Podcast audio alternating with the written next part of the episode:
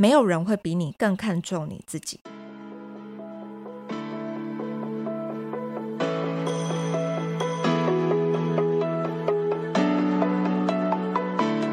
Hello，大家好，欢迎收听今天的节目。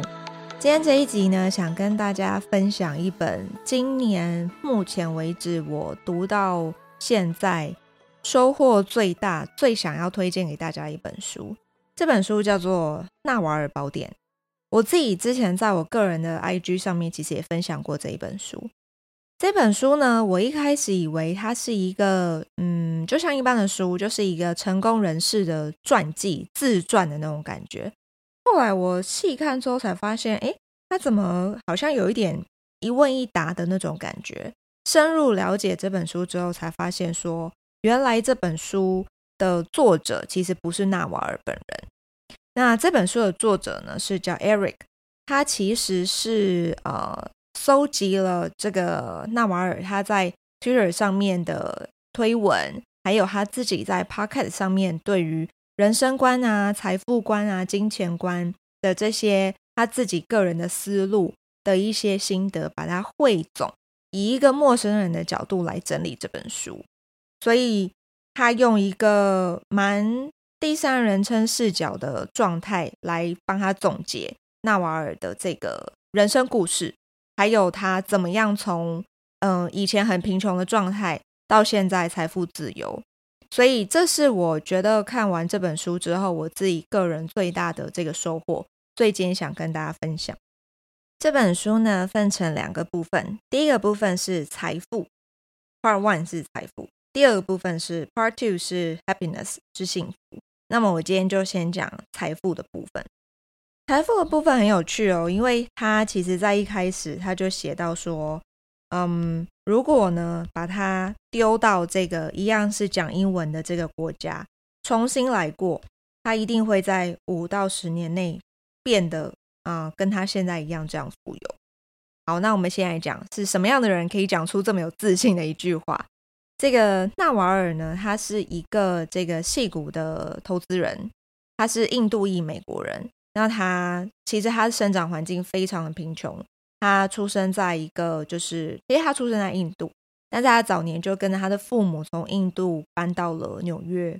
那么，但是他现在已经是戏骨非常成功的这个创业家，还有投资人。他投资了 Twitter、Uber 这些很大型的公司。那么他在这个自述的时候呢，他其实就讲到说，他以前其实真的很穷，他也做过这个餐厅的这个服务生。然后呢，他小的时候，他给人家送报纸，然后洗盘子，然后他上班的这个，嗯，就是餐厅，甚至是那种非法经营的，有点像打黑工这种感觉。所以当时他这样子的情况，他在纽约，他其实就是一个真的是蛮社会底层的。然后他的家庭其实也真的不是说出身名门，所以他对他来说，他就是一个移民到。纽约的一个，但他还是在讨生活，就是生活非常的穷困。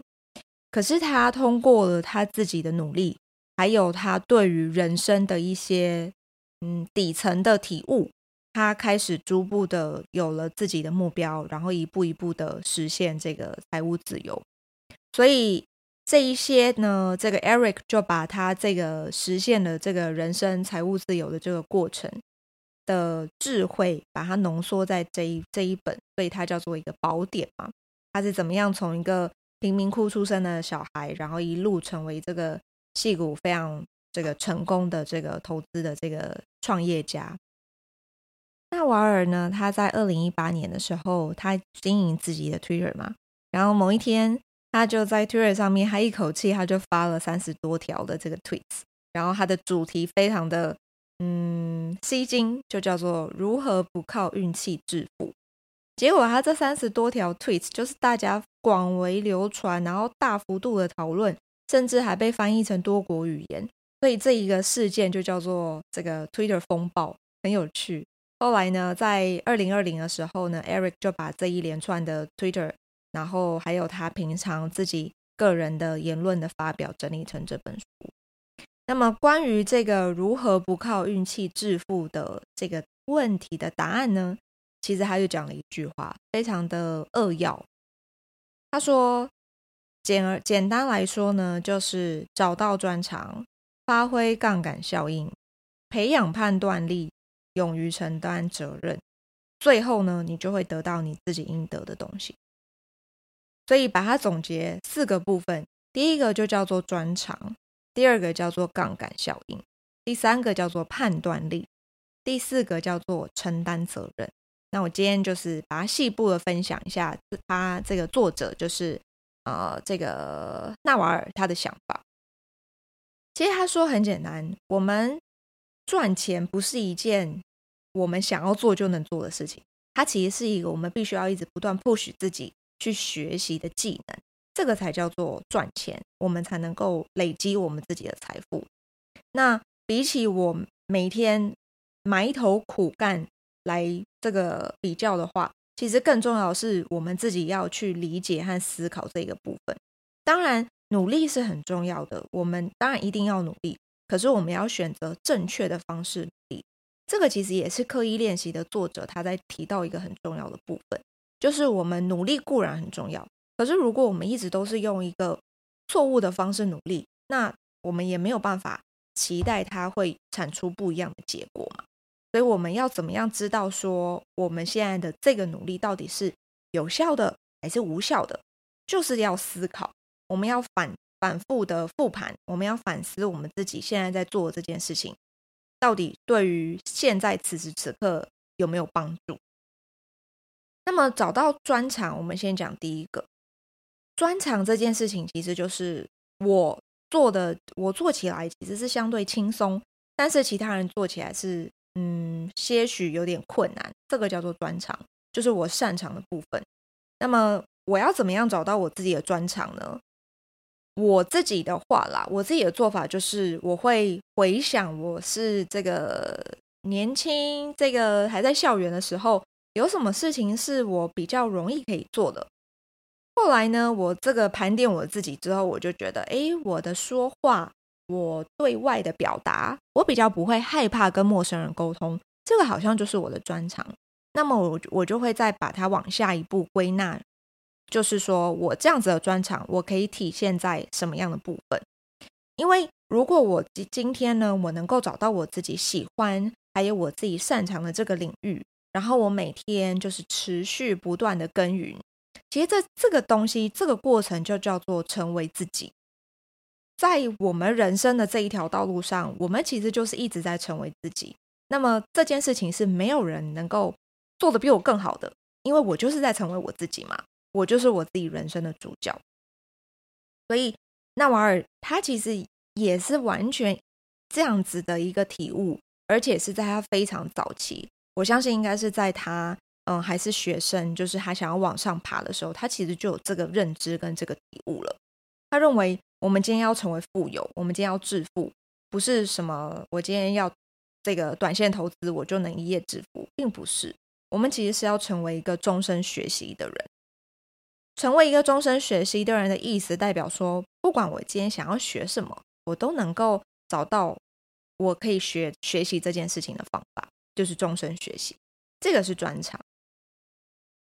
再第二个呢，是杠杆效应。杠杆效应其实也都也这个也是我最近才比较有嗯意识的在接触这个东西。以前不是都有一句很有名的话吗？就是这个古希腊的科学家阿基米德嘛，他就说：“给我一个支点，我就能把地球撑起来。”这句话它其实是一个嗯很这个扎实的这个科学的根据，然后是有这个逻辑的验证。可是呢，这句话其实也能够。印证在我们的人生，我们每天的比较像是一个社会，这个社会运作的这个底层逻辑吧。比如说，早期我们在这个打工的时候，我们都是算时薪嘛，这个就是劳动力的杠杆。我今天这个付出我的这个卖出我的时间，然后呢，我付出我的这个劳动力，然后呢，我就获得这个我一一整天的这个基本的工资、基本的薪水。其实这个就是最下面一阶嘛。这个作者说，嗯，那纳瓦尔说这个是一个最落后的杠杆，这个效果其实是最差的。那我们要怎么样往上进阶呢？第二个就叫做资本杠杆，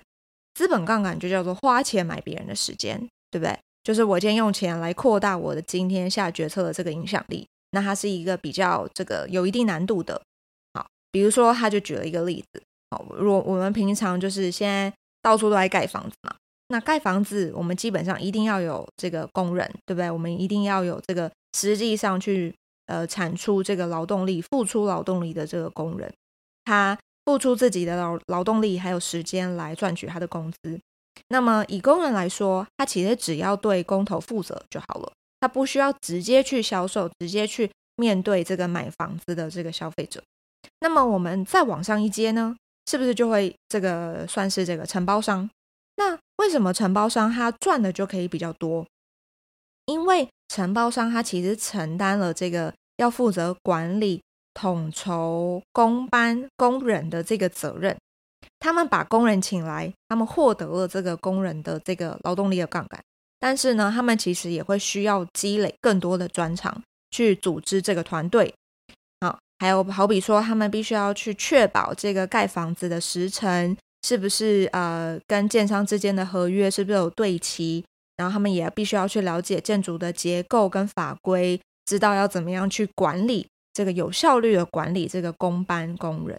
等等这类。好，那我们再往上一阶，可能会是建商。那建商他是做什么这样的事情？他从一开始他其实就是买地，然后呢，他雇佣了这个承包商来盖房子，去提高整体的这个房产销售销售的价值。那么等到房子盖好之后呢，建商就把这个房子出售来获取这个中间的价差，也就是利润。那么以美国市场来看，假设说工人我一个小时我这个辛苦的这个盖房子，我一个小时可以赚十五块美金。那以承包商来说，我跟建商谈的合约，我做一个项目，我能够赚五万美金，而这个建商的收入可能就远远大过于此了。因为他从最一开始，他很用很低的价格买入这些土地，然后呢，把房子盖好之后，他用非常高的价格去卖出，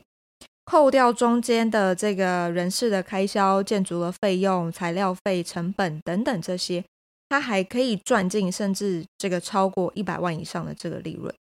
所以这个时候，我们就可以从这些不同的阶层去了解这中间的差异点到底是什么。以工人来看。中间的承包商，再到这个建商，他们的差异其实很明显的，就叫做承担责任的这一块。承担责任这一块，其实也是刚刚纳瓦尔他在这一句话他讲到的第四个，就叫做勇于承担责任。我们每一个人其实都是从打零工开始的，像我自己的话，就是大学的时候就开始打零工。那当时的零工确实就是以每个小时。嗯，为这个基本的时薪来计算，这些都是我们每一个人的起点。其实纳瓦尔他也是这样子开始的，他一开始也是送报纸，然后帮人家洗碗嘛。但是我们必须要把我们自己的目标放远，我们要提高我们自己每一个阶段的目标，我们要透过我们自己的努力来获得更多的杠杆。那在获得更多杠杆的同时，我们要投入更多的责任。我们必须要负责，因为当我今天愿意付出更多的责任的时候，其实在这个过程当中，我就会学习到更多的专长。这些对我来说，或者是说对纳瓦尔来说，他认为这个都是一个复利的神奇效应。比如说，像我以我自己以前打工的例子，我以前是这个在当英文家教嘛，英文老师，然后呢，这个也都是以每个小时计算。然后到后来，我的第一份工作是做这个跟公关有关的。然后当时我就诶，对于这个跟人家沟通、跟客户直接的对谈，我其实是非常有兴趣的。所以在下一份工作转职的时候，我就这个鼓起勇气投入业务销售的这个工作。那么在我投入业务销售的这个工作的过程当中，其实我内心是非常的害怕，因为我会觉得我会有很多的担心，比如说。这个作为业务，好像每个月就是要背业绩，要扛业绩。那么，如果我业绩没有达标怎么办？如果我做不到这个我应该这个有的成交的这个销售额的时候怎么办？就是我会有好多好多的担心一直发生，但是那些担心其实都只是我的预设立场，所以我就决定，诶，我这个心念一转，我反而应该要先暂停这个不必要的这个担心，然后告诉自己，问自己说，我愿不愿意承担这个责任？我愿不愿意给自己一个尝试机会的一个勇气呢？如果说我今天做的这个业务，我前面三个月我真的都业绩做得很差，这个就是卖不出去，那我应该可以有其他的选择，比如说我认为 OK 好，那业务销售这个工作我就是不是这么的适合，那我可以再换下一份工作。就是很多东西，我认为都是你自己要去尝试了之后，你才会知道你自己的。嗯，能够做到的地方在哪里？所以不要给自己太多的借口去逃避这个，逃避面对，因为你不会知道你做了之后你会得到多大的天空。所以在做要呃业务销售的时候，我也认为说，诶，它其实是也蛮嗯跟这个承担责任其实是蛮有关的。因为当我今天前面我可能先累积了十个、二十个客户，其实我就是。必须要去承担跟客户这个 commitment 的这个这个责任，因为我承诺了客户，我把我的产品销售给他，他应该会得到他认为他要得到的价值。那么，如果今天他跟我签了约，啊、两个礼拜后，他跟我抱怨说：“Leslie，你的这个东西很不好用。”那么，我必须要承担这个责任，然后跟他沟通说。诶那我是不是可以了解一下你平常操作这个产品的流程是什么？我们来看有没有嗯可以优化的空间跟可能。所以愿意呃能够敞开心胸的去聆听每一个客户的 feedback，这些其实对我来说都是一个正向的这个复利的效应。因为当我们能够产品的这个开发真的能够贴近 user 使用者他们日常的流程，其实他们是跑不掉的。因为对我来说。我的产品就是真的解决了他的问题，带给他一些价值。这些价值可能是啊、节省他的时间，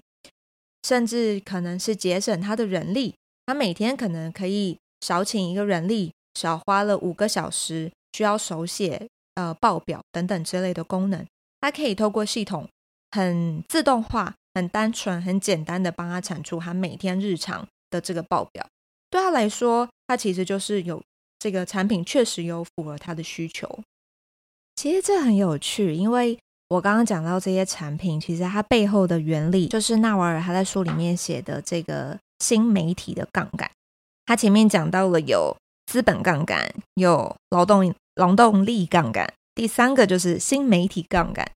什么叫做新媒体杠杆？其实就是我们必须要复制边际成本为零的产品，比如说出书。比如说，这个录 YouTube 影片、拍电影、Podcast、写代码，就是 coding。我做了一个软体，其实这些都是我们只要做一次，我们花了一倍的时间出来之后，只要付费的越来越多，我的收入就会越来越多。但是我一开始投入的成本是不变的，这个就叫做边际成本为零。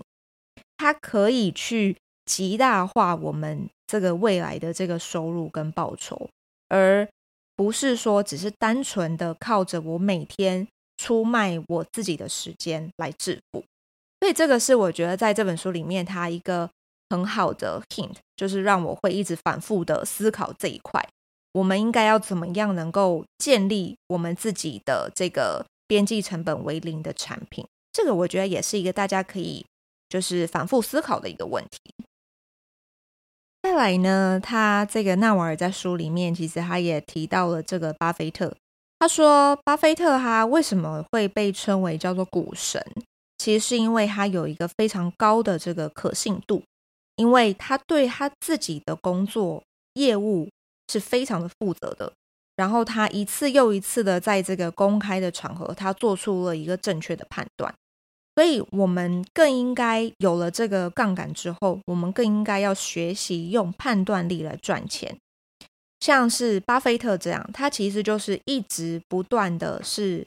思考，然后他做出正确的判断，所以他赢得了社会上对他的信任。所以这些其实就是一个很正向的循环。我们要有很出色的判断能力，我们要具备高度的这个负责任，然后我们要一直保持自己很这个优秀的这个记录。这个就是一直在累积我们这个人的价值，我们这个人对外的这个 credit。那他里面也讲到一句话，我很喜欢，就是他说，巴菲特他会用一年的时间反复的去斟酌、思考跟判断，然后用一天的时间采取行动。他觉得，与其说我们普通人其实真的都是把时间浪费在短线的思考，而这个浪费在这个毫毫无意义的这个。人生琐碎的小事情上面，但我们更应该要把我们的专注力跟时间放在真正有意义的事情上面。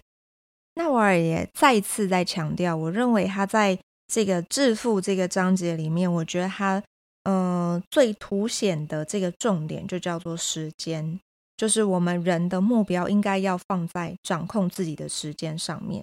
那么他有一个小方法，我在这边也想要分享给大家。他说呢，建议大家就是要给自己设定一个很高的时薪，然后呢，坚持的执行，因为没有人会比你更看重你自己。所以他觉得，他从他年很年轻的时候，他其实就看透了这这一个，然后他就一直坚持这样的思路。这个要把自己设定一个很高的时薪是什么样的一个概念呢？假设说你今天在做决策的时候，你今天就要把时间这个东西作为一个考虑的因素。第一个就是你要思考的是，在做这件事情上面，你需要花多多长的时间。如果说你做一个东西，你要花一个小时的车程，你才能去拿到你想要拿的那样东西。那么，如果这个时候你给自己设定的时薪是一百块美金，那么这一趟路你花掉这个一个小时的车程，等于其实你就是花掉你自己一百块美金的这个价钱。那你用金钱来做衡量的话，你就会去真的去仔细思考，说你真的有必要浪费，或者是说花费这一个小时而去拿到这个东西吗？